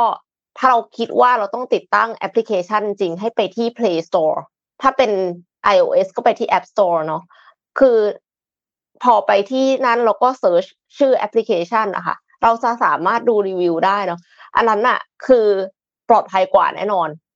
ถ้าถ้าสมมติว่ามันเป็นลิงก์มาค่ะ มีโอกาสสูงมากที่จะเป็นแอปปลอม พอติดตั้งแอปปลอมเข้าไปแล้วเนี่ยเขาก็จะสามารถควบคุมเครื่องแล้วก็ใช้ประโยชน์ เครื่องได้อย่างเช่นโอนเงิน ขโมยข้อมูลส่วนบุคคล ขโมยบัญชีโซเชียลขโมยรูปถ่ายแล้วก็แบล็กเมย์ค่ะ มีการติดตั้งแอปพลิเคชันที่มาควบคุม ควบคุมมือถือของเราเนี่ยขอสไลด์ถัดไปค่ะ ก็คือ TeamViewer หรือว่า AnyDesk แล้วสามารถควบคุมโทรศัพท์ของเหยื่อแบบรีโมทเพื่อโอนเงินออกทันที ซึ่งอันนี้เกิดขึ้นมากเมื่อช่วงกลางปีที่แล้วค่ะ หลอกให้เหยื่อทำตามเพื่อที่ติดตั้งแอปพลิเคชัน .apk แล้วเสร็จแล้วจอมือถือของเหยื่อจะค้าง แล้วโจทย์จะรีโมทมาควบคุมมือถือของเหยื่อ แล้วก็โอนเงินออกทันที เช่นกรณี DSI สรรพากร Lion Air ไทยประกันชีวิตกระทรวงพาณิชย์ค่ะ อันนี้ก็ยังเป็นรูปแบบที่ฮิตกันมากในหมู่มิจฉาชีพนะคะ แล้วก็มีแบบหลอกให้ทำตามเพื่อติดตั้งแอปพลิเคชัน .apk ที่ว่ามันหน้าตาเหมือนของจริงค่ะ อย่างเช่น Bumble ซึ่งเป็นแอปหาคู่ของสหรัฐอเมริกาเนี่ยโลโก้มันก็คือดูเหมือน Bumble Snapchat นี่คือแยกไม่ออก คือดูเหมือน Snapchat จริง ๆ แต่จริง ๆ แล้ว มันไม่ใช่ค่ะ มันเป็นแอปของมิจฉาชีพนะคะ พอติดตั้งเสร็จเขาก็จะสามารถเข้ามาควบคุมได้โดยที่เราไม่สามารถไม่สามารถทำอะไรกับเครื่องได้เลย เครื่องมันจะค้างไปเลยค่ะ เพราะว่าเขาจะขอให้เราเปิดการเข้าถึงแบบพิเศษ ขอสไลด์การเข้าถึงแบบพิเศษเลยค่ะ การเข้าถึงแบบพิเศษเนี่ย accessibility service เนี่ยจริงๆ แล้วเขาดีไซน์มาเพื่อที่จะให้คนพิการเนี่ยสามารถใช้สมาร์ทโฟนได้ แต่กลายเป็นว่าพอเราเปิดตรงเนี้ย มิจฉาชีพเขาก็เลยควบคุมการใช้งานของมือถือเราแทนแทนเราได้ค่ะ แทนผู้ใช้งานได้ ดังนั้นอันนี้ต้องระวังมาก ๆ เลยนะคะ อย่าไปเปิด accessibility อย่าไปเปิดให้เขาเข้ามาเข้าถึงแบบพิเศษได้ค่ะ แล้วหลายคนอาจจะเคยเปิดแล้วเนี่ย ก็เข้าไปกดดูได้นะคะ ว่าเคยเปิดการเข้าถึงแบบพิเศษเนี้ยไว้ที่ไหนบ้าง คือต้องต้องระวังว่ามิจฉาชีพเนี่ยปกติแล้วอะค่ะ จุดสังเกตสำคัญที่ไม่ให้หลงกลเนี่ยก็คือมิจฉาชีพจะแนะนำให้เหยื่อ copy link แล้วนำไปเปิดใน Chrome browser เพื่อเข้าเว็บปลอมขณะติดตั้งโปรแกรมเนี่ยจะต้องเปิดสิทธิ์ในการติดตั้งแอปที่ไม่รู้จักขอสไลด์ถัดถัดถัดถัดไปนิดนึงได้ไหมคะเอาเป็นจุดสังเกตสำคัญเลยค่ะ เพื่อที่จะไม่ให้ไม่ให้ถูกโจมตีค่ะ ครับ อืมอ่าขอขอสไลด์สไลด์ค่ะถัดมานนท์ครับว่าไงคะคือนนท์นนท์นนท์นนท์จะบอกว่า ไอไอพวกพวกการโจมตีที่บอกว่ามาให้โหลดแอปให้นู่นให้นี่อะไรอย่างเงี้ย คือบางทีอะพอเขาเขาสามารถที่จะแฮ็กเข้ามาในในเครื่องคุณได้แล้วอะเขาไม่ได้โจมตีทันทีนะคือสมมุติว่าเขาเขารู้แล้วว่าเขาแฮ็กได้แล้ววันที่หนึ่งวันที่สองเขาไม่จำเป็นที่จะต้องเข้าไปแฮ็กเลยนะครับเขาอาจจะทิ้งระยะเวลาไว้ก่อน สักวันที่สิบห้ายี่สิบหรือผ่านไปเดือนหนึ่งก่อนสองเดือนก่อนก็ได้ แล้วค่อยแฮ็กเข้าไป เพื่อให้มันตามยากๆครับ ให้มันไม่รู้ว่าเฮ้ยมันมาจากตรงไหนนะ ที่มามาจากตรงไหน เราโดนแฮ็กจากตรงไหนนะบางทีเราอาจจะเผลอไปกดลิงก์อะไรผิดอันนึง อย่างที่พี่เอ็มพูดถึงเมื่อกี้แล้วผ่านไปสักเดือนหนึ่งพอเขาเห็นละสังเกต เห็นละ เห็นรหัสผ่าน เวลาเราใช้โทรศัพท์นู่นนี่แล้วเนี่ยเขาก็ค่อยมาแฮ็กแล้วบางทีช่วงนั้นเราอาจจะแบบ เออ มันมี call center โทรมา เออ เราใช้สายชาร์จอันนี้ เราก็จะไปคิดโยงต่อว่า เฮ้ย มันเป็นเพราะเขาโทรเข้ามาแล้วเราเราโดนแฮ็กเลย แค่เขาโทรก็โดนแฮ็กแล้วอะไรอย่างนี้หรือเปล่า หรือว่าเพราะเราใช้สายชาร์จนี้เสียไปแล้วโดนแฮ็กจากสายชาร์จหรือเปล่าที่จริงๆมันอาจจะไม่ใช่ ท่านอาจจะไปกดลิงก์อะไรที่มันบังเอิญไปโดนขึ้นมา หรือผิดขึ้นมากดลิงก์ไปแล้วมันเป็นลิงก์ของมิจฉาชีพขึ้นมา แล้วนานแล้ว แต่ก็โดนแฮ็กหลังจากนั้นอันนี้ก็เป็นไปได้เหมือนกันเดี๋ยวพี่เอ็มพาต่อครับ ค่ะ ก็จุดสังเกตสำคัญนะคะ ที่ต้องระวังไม่ให้หลงกลเนี่ยก็คือตามนี้เลยค่ะ เวลาที่โหลดแอปอะค่ะ โหลดแอปจาก App Store หรือ Play Store เท่านั้นนะคะ อย่าไปโหลดจากลิงก์ค่ะสองคือถ้าเราไม่ได้เกี่ยวข้องกับเรื่องที่เขากล่าวอ้างสมมติว่า เนี่ยมีมีของจะติดอยู่ที่ศุลกากรอะไรเงี้ยค่ะ คือเราแบบเออไม่ได้ซื้ออะไรจากเมืองนอกเลยค่ะ เพราะฉะนั้นอันเนี้ยก็คืออย่าไปสนใจนะคะ ไม่ต้องไปคิดว่ามันจะมาเป็นของเราคือหลายคนน่ะ มีคนที่โดน เพราะว่าตัวเองทำบัตรประชาชนหาย เลยคิดว่า เอ้ย จะโดนแอบอ้างจริงๆอะไรเงี้ย อันเนี้ยคือถ้าตั้งสติได้อะ ก็ควรจะโทรเช็คที่สอนอที่เขาอ้างเขาโทรมาจากที่นั่นก่อนคือถ้าเราหาเบอร์เองแล้วเราโทรเองหรือให้ญาติโทรค่ะ ก็จะรู้ว่ามันไม่ใช่ค่ะสามคือของฟรีไม่มีในโลกค่ะ ดังนั้น อย่าหลงกลว่าจะได้เชื่อว่าจะได้ของแถมของฟรีหรือคูปองส่วนลดโดยที่เราไม่ได้แบบ เป็นสมาชิกอะไรอะหมายถึงว่า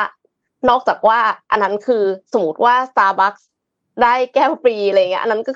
เราก็รู้ได้จากแอปพลิเคชันของ Starbucks อยู่แล้ว ไม่ได้เกี่ยวกับการที่จะมีคนโทรมานะคะสี่ค่ะ ส่วนใหญ่จะให้แอดไลน์หรือช่องทางแชทอื่นๆ เช่น WhatsApp Viber เพื่อสร้างความน่าเชื่อถือ ก็ระวังค่ะเวลาที่แอดไลน์คุยกับคนแปลกหน้าคือ ไม่ได้บอกว่าห้ามแอดเลยแหละเพราะว่ามัน มันเป็นไปได้ยากนะโดยเฉพาะอย่างยิ่งผู้ประกอบการคนค้าขายเนี่ยยังไงก็ต้องมีนะคะ แต่ว่าให้ระวังตัวค่ะห้าค่ะมิจฉาชีพพยายามสร้างความน่าเชื่อถือโดยการอ้างอิงข้อมูลของเรา ซึ่งปัจจุบันเนี้ยมันรั่วไปหมดแล้วค่ะ คือมีคนที่โดนจับอยู่เรื่อยๆเรื่อยๆเนี่ยแล้วหลายคนก็เป็นเจ้าหน้าที่ของรัฐ เพราะฉะนั้นโอกาสที่เขาจะมีข้อมูลของเราเนี่ย เยอะโดยที่เขาไม่ได้จำเป็นจะต้องเป็นธนาคารนั้นที่เขาเคลมว่าเขามาจากธนาคารนั้น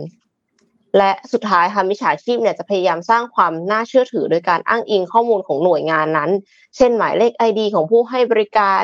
ใบธุรกิจการค้าภพ20เป็นต้น ซึ่งก็ไม่ได้หมายความว่าจะเป็นของจริงนะคะ แล้วก็มีวิธีตรวจสอบค่ะว่ามือถือเราเนี่ยปลอดภัยจากแอปดูดเงินหรือไม่นะคะ ก็ตรวจสอบว่ามีเปิดแอปพลิเคชันที่ทำงานภายใต้ accessibility service ที่เราไม่ได้ตั้งใจหรือไม่ ใช้ Google Play Protect ในการสแกนหาแอปพลิเคชันที่อันตรายอยู่เสมอ แล้วก็มือถือจะมีการติดตั้ง endpoint protection antivirus หรือไม่ ถ้าไม่มีก็ก็ติดตั้งซะนะคะ วิธีการตรวจสอบค่ะ ว่ามือถือของเราปลอดภัยจากแอปดูดเงินหรือไม่ค่ะ ขอสไลด์ถัดไปค่ะ คือสามารถตรวจสอบได้ด้วยการเข้าไปดูในรายการช่วยเหลือพิเศษนะคะก็คือเข้าไปที่การตั้งค่าหรือว่า setting ก่อน เสร็จแล้วก็ไปค้นหา accessibility เนี่ยค่ะ ลองเข้าไปดูว่ามีการช่วยเหลือพิเศษหรือเปล่า พอเข้าไปดูในการช่วยเหลือพิเศษเนี่ยเขาจะบอกว่ามีแอปที่เราดาวน์โหลดแล้วก็คือ เปิดให้ช่วยเหลือพิเศษเนี่ยคืออะไรบ้าง ถ้าไม่มีก็โชคดีไป ถ้ามีก็รีบไปปิดซะนะคะ แล้วก็ถ้าจะดูว่ามือถือของเราปลอดภัยจากแอปดูดเงินหรือไม่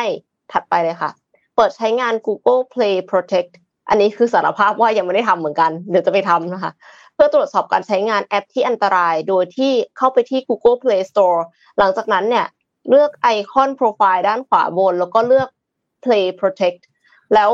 เลือก Setting เปิดการสแกนแอปด้วย Play Protect หลังจากนั้นก็ระบบจะค้นหาแอปที่เป็นอันตราย หากเจอก็คือให้ uninstall ค่ะ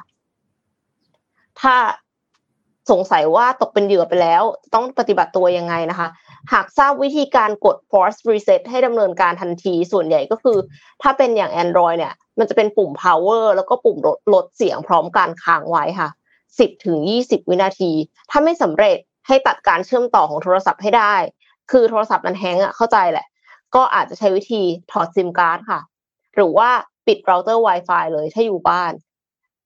สามคือติดต่อธนาคาร แล้วก็แจ้งความไว้ทันทีค่ะสี่คือ ให้แจ้งธนาคารให้ตำรวจตรวจสอบมือถือ เพื่อที่จะวิเคราะห์หลักฐาน แล้วก็นำมาเป็นข้อมูลในการป้องกันต่อไปค่ะ คือดีที่สุดอะแน่นอนว่าถ้าเราไม่โดนหลอกเลยตั้งแต่แรกก็คือดีนะคะ แต่ว่ามันยากจริง ๆ ค่ะ ที่จะที่จะระวังตัวจากการจากมิจฉาชีพเหล่านี้ค่ะ ก็เลยมีแปดพฤติกรรมปลอดภัยลดความเสี่ยงนะคะ อย่างแรกเลยคืออุปกรณ์ปลอดภัยคือไม่ได้เจลเบรกแล้วก็ไม่ใช้ร่วมกับผู้อื่นหมั่นอัปมาหมั่นอัปเดต OS แล้วก็ตั้งล็อกหน้าจอ คือจริง ๆ แล้วจะมีหลายกรณีที่เขาจะไม่สามารถทำได้ ถ้าเราล็อกหน้าจออยู่อะไม่ใช่ทุกกรณีแต่ว่าคือมีหลายกรณีที่เป็นแบบนั้น เพราะฉะนั้นเนี่ยถ้าเราล็อกหน้าจอเป็นประจำอะค่ะ มันก็มีโอกาสน้อยละ ที่เขาจะทำอะไรได้ อย่างเช่นไอ้ที่สายชาร์จที่นนพูดถึงตะกี้อะค่ะ นายอาร์มเขา เอาออกมาพูดใน YouTube บอกว่า ถ้าสมมุติว่าเราล็อกหน้าจออยู่อะเขาก็ทำอะไรไม่ได้ เพราะว่าสายชาร์จอันนั้นอะมันเหมือนเป็นคีย์บอร์ดจากทางไกลเท่านั้นเอง ดังนั้นเนี่ย ถ้าเราหมั่นล็อกหน้าจอ แค่นี้ก็มีโอกาสที่จะปลอดภัยสูงค่ะสองคือรหัสพาสเวิร์ดอะอย่าไปบอกคนอื่น โดยเฉพาะอย่างยิ่งคือ password แบงก์เนี่ยอย่าให้คนอื่นรู้ค่ะแล้วก็ถ้าตั้งแล้วมันแบบ ไม่ซ้ำกันอะ ก็จะดี คือมันมีหลายครั้งที่มิจฉาชีพเนี่ยเขาพยายามจะให้เรากรอกกรอก password ใหม่ แล้วก็คือให้เราตั้ง password หลายอัน พอให้ตั้ง password หลายอันอะ เราก็จะเริ่มแบบคิดไม่ออกแล้วเราก็จะนึกถึง password เดิมที่เราตั้ง มันก็มีโอกาสสูงที่เขาจะได้ password ธนาคารของเราไป ค่ะสามคือไม่เผยแพร่ข้อมูลส่วนบุคคลในสื่อสาธารณะเกินจำเป็น คือสมมุติว่า มันไม่ได้เกี่ยวกับเรื่องมิจฉาชีพที่เขามาเอาเงินในมือถือเลยนะแต่ว่าถ้าเขารู้ว่าเรามีฐานะ เราลูกเราเรียนที่ไหนอะลูกเราก็เริ่มไม่ปลอดภัยเราหรือเปล่าใช่ไหมเพิ่มความเสี่ยงใช่สี่ค่ะ ไม่เชื่อมต่อ Wi-Fi สาธารณะขณะทำรายการห้าคือมีสติรอบคอบก่อนทำธุรกรรมนะคะหกคือสื่อสารปลอดภัยค่ะ ก็ระวังตัวนะคะ เวลาที่พูดกับคนแปลกหน้าค่ะ เจ็ดคือติดตามข้อมูลข่าวสารเป็นประจำนะคะ ซึ่งทุกท่านในที่นี้เนี่ยก็ทำอยู่แล้วนะคะ และแปดก็คือดาวดาวน์โหลดแอปพลิเคชันด้วยการพิมพ์ชื่อแอปเองบน Official Store โดยไม่คลิกจากลิงก์ค่ะ แล้วก็ตรวจสอบ permission ของแอป ให้เหมาะสมกับฟังก์ชันของแอปนั้นๆ ด้วยค่ะ ก็หวังว่าจะเป็นประโยชน์และป้องกันการถูกหลอกในอนาคตของทุกท่านได้ค่ะ อืม ดีครับ ดีมากเยี่ยมมากเลย คิดว่าเดี๋ยวทีมงานน่าจะตัดออกมาเป็นคลิปวิดีโอสั้นๆลองพาไปดูตัวคอมเมนต์ของเอ่อท่านอื่นๆนิดนึงว่ามีการเจอมิจฉาชีพในรูปแบบไหนบ้าง แต่ก็เท่าที่ดูเนี่ยก็จะคล้ายๆกับรูปแบบที่พี่เอ็มพูดถึง ไม่ว่าจะเป็นการมาเป็นลิงก์มีมิจฉาชีพที่โทรศัพท์เข้ามานะครับ แล้วก็อ้างเรื่องนู้นเรื่องนี้ต่างๆ แล้วก็มีเนี่ยที่เป็นเก็บเงินปลายทาง อันนี้ก็เจอเยอะ อันนี้ก็มีเยอะเหมือนกันคือ ค่อนข้างค่อนข้างอันตรายนิดนึง คือถ้าเป็นไปได้ก็ตัดบัตรตัดบัตรเครดิต ก็ก็น่าจะดีตัดบัตรเครดิต หรือว่าจะทำเรื่องจ่ายเงินไปก่อนโอนเงินก่อนให้เรียบร้อยก็ก็อาจจะดีกว่าไหม เพราะว่าบางทีถ้าเราเรา ถ้าเราเป็นคนที่เล่นกับไม่ใช่เล่นสิ หมายถึงว่าจ่ายเงินปลายทางตลอดอะ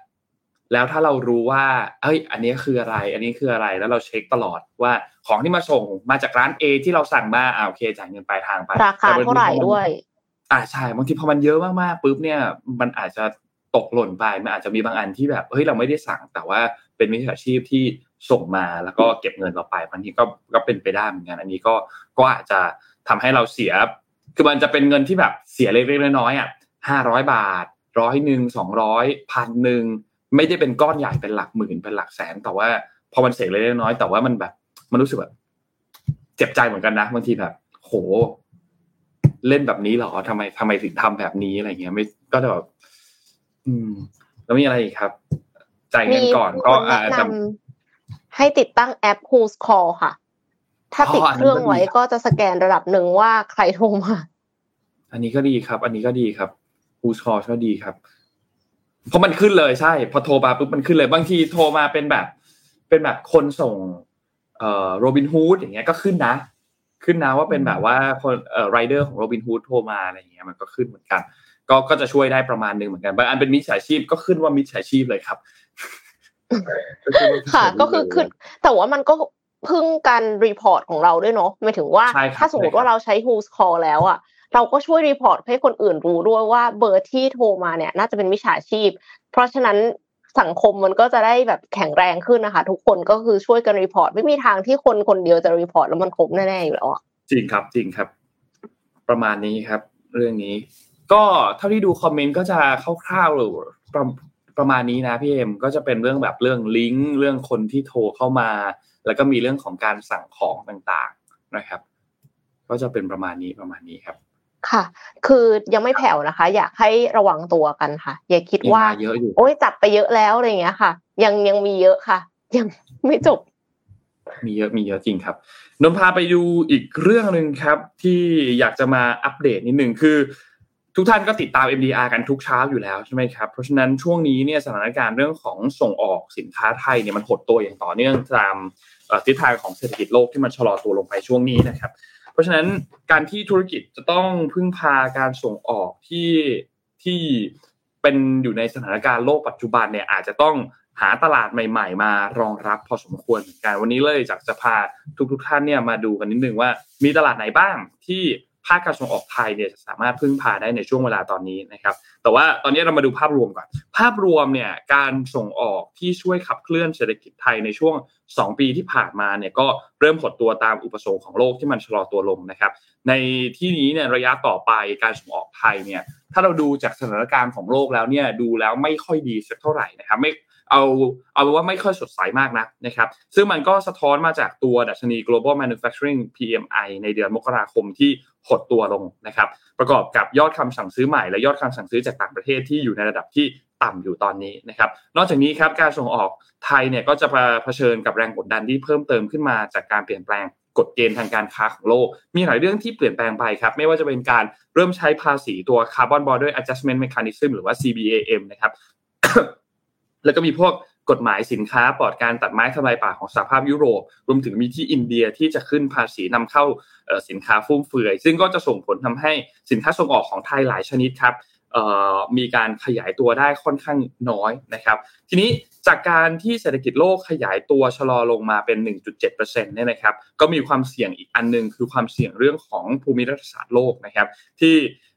นอกจากเรื่องนั้นแล้วก็จะมีการเปลี่ยนแปลงกฎเกณฑ์ทางการค้าที่กำลังจะเกิดขึ้น ก็จะส่งผลกระทบโดยตรงกับตลาดของส่งออกไทยเช่นเดียวกันนะครับทาง SCB EAC เขาก็เลยมีการประเมินครับว่ามีตลาด 3 แห่งที่มีศักยภาพที่น่าจับตานะครับ อันแรกครับคือตลาดตะวันออกกลางครับที่น่าจะได้รับอันนี้ส่งจากการฟื้นฟูความสัมพันธ์ระหว่างไทยแล้วก็ซาอุดิอาระเบียนะครับสองครับคือตลาด CLMV ครับก็คือ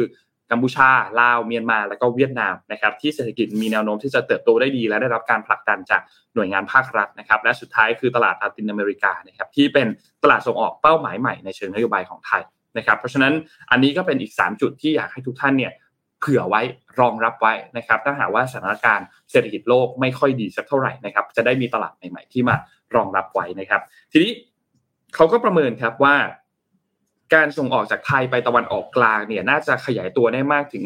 7-10%ในปีนี้นะครับเนื่องจากว่าได้รับการสนับสนุนจากภาครัฐอย่างจริงจังนะครับและนอกจากนี้กลุ่มประเทศตะวันออกกลางเองก็มีแนวโน้มการขยายตัวดีกว่าเศรษฐกิจโลกด้วยเหมือนกันนะครับโดยเฉพาะสินค้าพวกเครื่องปรับอากาศข้าวยานยนต์แล้วก็จะทำให้ตลาดตะวันออกกลางเนี่ยจะมามีส่วนช่วยในการสนับสนุนการส่งออกของไทยค่อนข้างเยอะโดยเฉพาะอย่างยิ่งในระยะปานกลางนะครับส่วนตลาด CLMV ครับ SCBAC ก็มีการประเมินไว้ว่าการส่งออกจากไทยไป CLV เนี่ยจะขยายตัวได้ประมาณ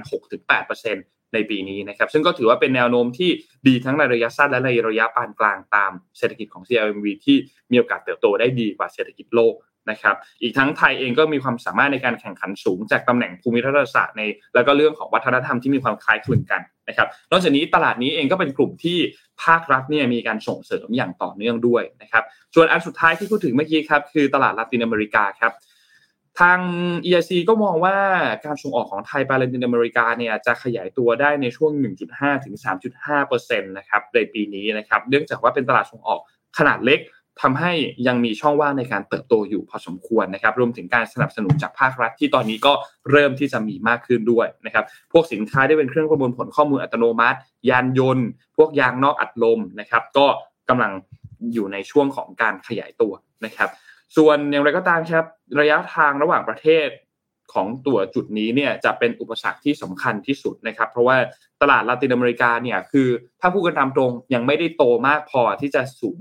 เป็นระดับที่เป็นตลาดสำคัญมากๆ ที่จะช่วยการส่งออกของไทยในระยะสั้น แต่ว่าถ้าเราดูในระยะปานกลางในระยะยาวแล้วเนี่ยก็เป็นไปได้ว่าจะน่าสนใจเมื่อเทียบกับการส่งออกแนวโน้มที่การส่งออกของไทยในปีนี้ที่คาดว่าน่าจะขยายตัว 1.2%แต่ว่าถ้าหากว่าได้รับการส่งออกที่เป็นโอกาสใหม่ต่างๆ เนี่ยก็เป็นไปได้ว่าจะทำได้ดีกว่านั้นนะครับ เพราะฉะนั้นอันนี้ก็เป็น 3 ตลาดที่เป็นตลาดส่งออกใหม่ที่น่าจับตามองนะครับ ก็ขอบคุณข้อมูลจาก SCBIC ครับ ค่ะ ก็ข้อมูล SCBAC ก็แน่น ๆ นะคะ ทุกคนครับเหมือนเดิมฮะแน่นเหมือนเดิมแน่นตลอดครับ มีคุณภาพค่ะไปต่อกันที่เรื่องของร้านเชนร้านอาหารชื่อดังจากสหรัฐอเมริกาค่ะสับเวค่ะ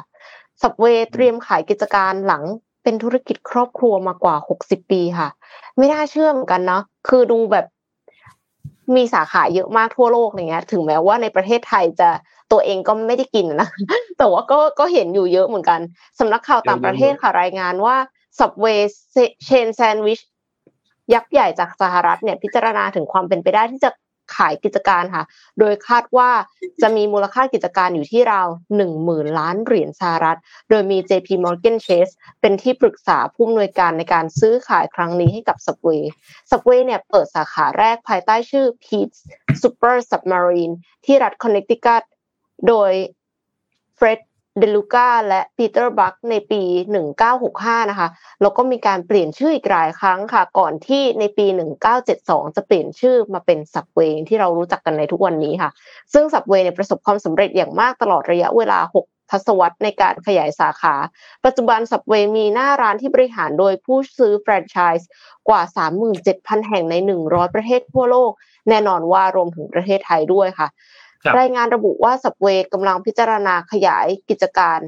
หลังจากที่บริษัทเพิ่งประกาศผลประกอบการของปี 2022 ซึ่งปี 2022 เนี่ยยอดขายเพิ่ม 9.2%จากปี 2021 นะคะไม่น้อยนะคะ แม้ว่าจะต่ำกว่าคู่แข่งอย่าง McDonald's เพราะว่า Subway ยังไม่มีบริการ drive-thru แต่ก็ถือว่ามีผลประกอบการที่เติบโตต่อเนื่อง 8 ไตรมาสติดต่อกันค่ะ แต่ว่าเขาก็บอกว่ามันต้นทุนมันเพิ่มขึ้นเยอะนะคะท่าทีของผู้บริหารสับเวย์เองก็ยังไม่ได้ยืนยันเรื่องนี้ แต่ว่าทีมบริหารมุ่งมั่น ที่จะผลักดันให้บริษัทเติบโตได้อย่างยั่งยืนในอนาคตแล้วก็จะเดินหน้าเปลี่ยนผ่านบริษัทให้ทันสมัยขึ้น โดยที่อาจจะปรับเมนูเพิ่มใหม่ แล้วก็ปรับรูปแบบของร้านรวมถึงการปรับปรุงการให้บริการ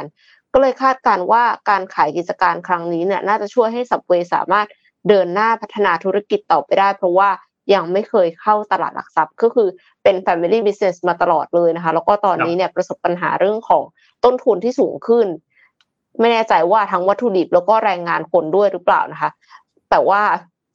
ในไทยเนี่ยที่เห็นที่เห็นตอนนี้มีแอดเยอะมากเลย ที่เขายิงมาเป็นแบบสั่งสับเวยังไงไม่ใส่ผักนนงงไหมคะเพราะว่าสับเวอะจริง ๆ แล้วคนอะ ชอบ ซื้อเพราะว่าใส่ผักแล้วใส่ผักกี่ชนิดก็ได้ใส่ผักเยอะเท่าไหร่ก็ได้ก็เลยรู้สึกว่ามันคุ้มใช่ไหมแต่กลายเป็นว่าคนไทยอะค่ะ ที่คือเขาคิดว่าคนไทยอะน่าจะกินสับเวย์แบบไม่ใส่ผักกันเยอะมั้ง ก็เลยยิงแอดกันมาว่าแบบเนี่ยวิธีการสั่ง Subway แบบเป็นเดลิเวอรี่โดยที่ไม่ใส่ผักต้องทำยังไงอะไรอย่างเงี้ยยังไม่เคยสั่งนะแต่เห็น ad ยิงมาบ่อยมากเลย เอ๊ะ หรือว่าเขาคิดว่าเราไม่กินผัก คือ Subway เนี่ย นนนนบอกเลยว่าเป็นร้านที่อยู่คู่ชีวิตนนตอนช่วงเรียนนะพี่เอ็มเพราะว่าตรงสถานีรถไฟอะไม่มันมันคือสถานีแอร์พอร์ตลิงก์ด้วย แล้วมันเป็นสถานีรถไฟด้วย นนขึ้นรถไฟตรงนั้นไปเรียนทุกวันสัปดาห์หนึ่งก็จะต้องเข้าเข้าเข้าไปเรียนประมาณสักสามวันหรือสี่วันที่ต้องเข้าไปเรียนตอนเช้าเนี่ยนะครับ และสับเวย์อะมันกินทุกเช้าเลยอะหากินทุกเช้าเลยเพราะว่าจะมีเมนูมี loyalty program ปะมันมีเมนู ไม่มีแต่ว่ามันมีเมนูไอ้นี่พี่เอมมันมีเมนูแบบ เป็น stuff of the day คือเขามีหลายเมนูใช่ไหมแล้วมันก็จะมี stuff of the day อยู่ว่าอ่าสมมติว่า stuff of the day วันนี้เนี่ยเป็นเมนูทูน่าทูน่าก็จะเมนูนี้ก็จะราคาถูกหน่อย อาจจะลดลงมาสิบห้าบาทหรือยี่สิบาท จากราคาเต็มอะไรอย่างเงี้ยนงก็จะกินไอ้ stuff of the day นั้นอะแล้วก็กินเปลี่ยนเปลี่ยนเปลี่ยนเปลี่ยนไปทุกๆวัน เพราะว่าเมนูมันก็จะไม่เหมือนเดิม stuff of the day เจ็ดวันก็จะเป็นเจ็ดเมนูเลยอะไรเงี้ยก็ชอบบ้างเหมือนกันคือกินกินบ่อยแล้วก็ สุดท้ายก็จะหยิบไปซื้อไปแล้วก็ไปนั่งกินบนรถไฟนั่นแหละครับหรือไม่บางทีก็คือรถไฟแล้วหลับก็ไปนั่งกินในห้องเรียนก่อนที่จะเริ่มคลาสเพราะว่าเรานั่งรถไฟไปเราก็จะถึงเราจะถึงก่อนที่คลาสจะเริ่มประมาณแบบห้าสิบนาทีสี่สิบนาทีอะไรเงี้ยมันก็จะมีเวลาที่แบบนั่งกินข้าวนั่งทำนู่นทำนี่ค่อนข้างเยอะเหมือนกัน ก็จริงๆเป็นร้านที่นนชอบนะแล้วก็ตอนนี้ยังชอบอยู่ไหมหรือว่าเบื่อแล้วชอบชอบตอนนี้ก็ยังชอบอยู่เพมเพราะว่ามันมันแบบมันอร่อยอะ มันเมนูมันดีอะ แล้วแล้ว ที่สำคัญคือมันเลือกผักได้เยอะ แต่สุดท้ายนนก็กินผักอยู่ไม่กี่อันนนก็จะใส่แบบ แค่ผักกาดแก้วกับใส่ olive olive เนี่ยชอบมากเลยมะกอกมันชอบกินมะกอกมากเลยนนจะแบบขอให้เขาใส่เยอะๆชอบมากชอบมากแล้วก็มีซอสเยอะด้วยพี่เอ็มไม่ใช่แค่ ไม่ใช่แค่ผัก ซอสเขามีน่าจะแบบร่วมร่วมยี่สิบอันอะไรอย่างเงี้ยซอสเยอะมากซอสเยอะมากซอสเยอะมากใส่มีคนก็ได้ด้วยนะแต่ว่าจะกินได้หรือเปล่านี่คือจะเลือก เศร้ามาก Subway ตรงแอร์พอร์ตลิงก์รามเจ๊งแล้ว จริงเหรอครับอ้าวเนี่ยแหละ เพราะว่าสาขานี้แหละ คือสาขาที่อยู่คู่ชีวิตนนมาตอนพอนนเรียนจบเขาก็เลยเจ๊งเลย สงสัยครับ สงสัย เพราะว่าขาดรายได้จากนนไปแหมสัปดาห์ละไม่กี่ร้อย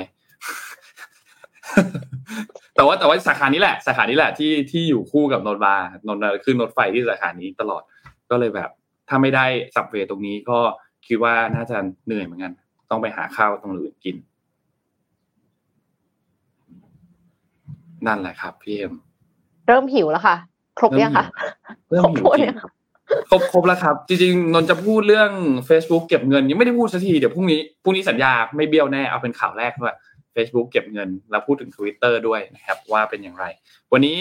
คิดว่าน่าจะครบถ้วนครับ ส่งทุกท่านไปทำงานครับ วันนี้ขอบคุณ SCB ครับ ผู้สนับสนุนแสนใจดีของเรานะครับขอบคุณ SCB มากๆที่คอยสนับสนุนพวกเรามาอย่างยาวนานนะครับ และขอบคุณท่านผู้ฟังทุกๆท่านครับที่สนับสนุน Mission Daily Report ในทุก ๆ เช้านะครับ วันนี้ก็จุใจกันไป คืนนี้ก็มีบอลอีกนะครับ มีบอลตัวยูฟาแชมเปี้ยนส์ลีกอีกนะครับ อีก 2 คู่นะครับ ก็ติดตามกันได้ใครที่เป็นแฟนบอลนะครับ แล้วก็อยากให้ติดตามสถานการณ์ของที่ยูเออยูเครนรัสเซียด้วย รวมถึงที่ตุรกีด้วย เพราะว่าเพิ่งมี แผ่นดินไหวระลอกที่ 3 มาเพิ่มอีกนะครับที่ความแรง 6.4 นะครับก็มี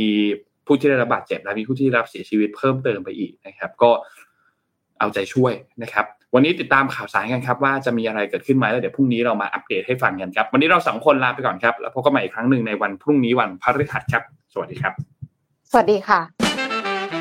Mission Daily Report start your day with news you need to know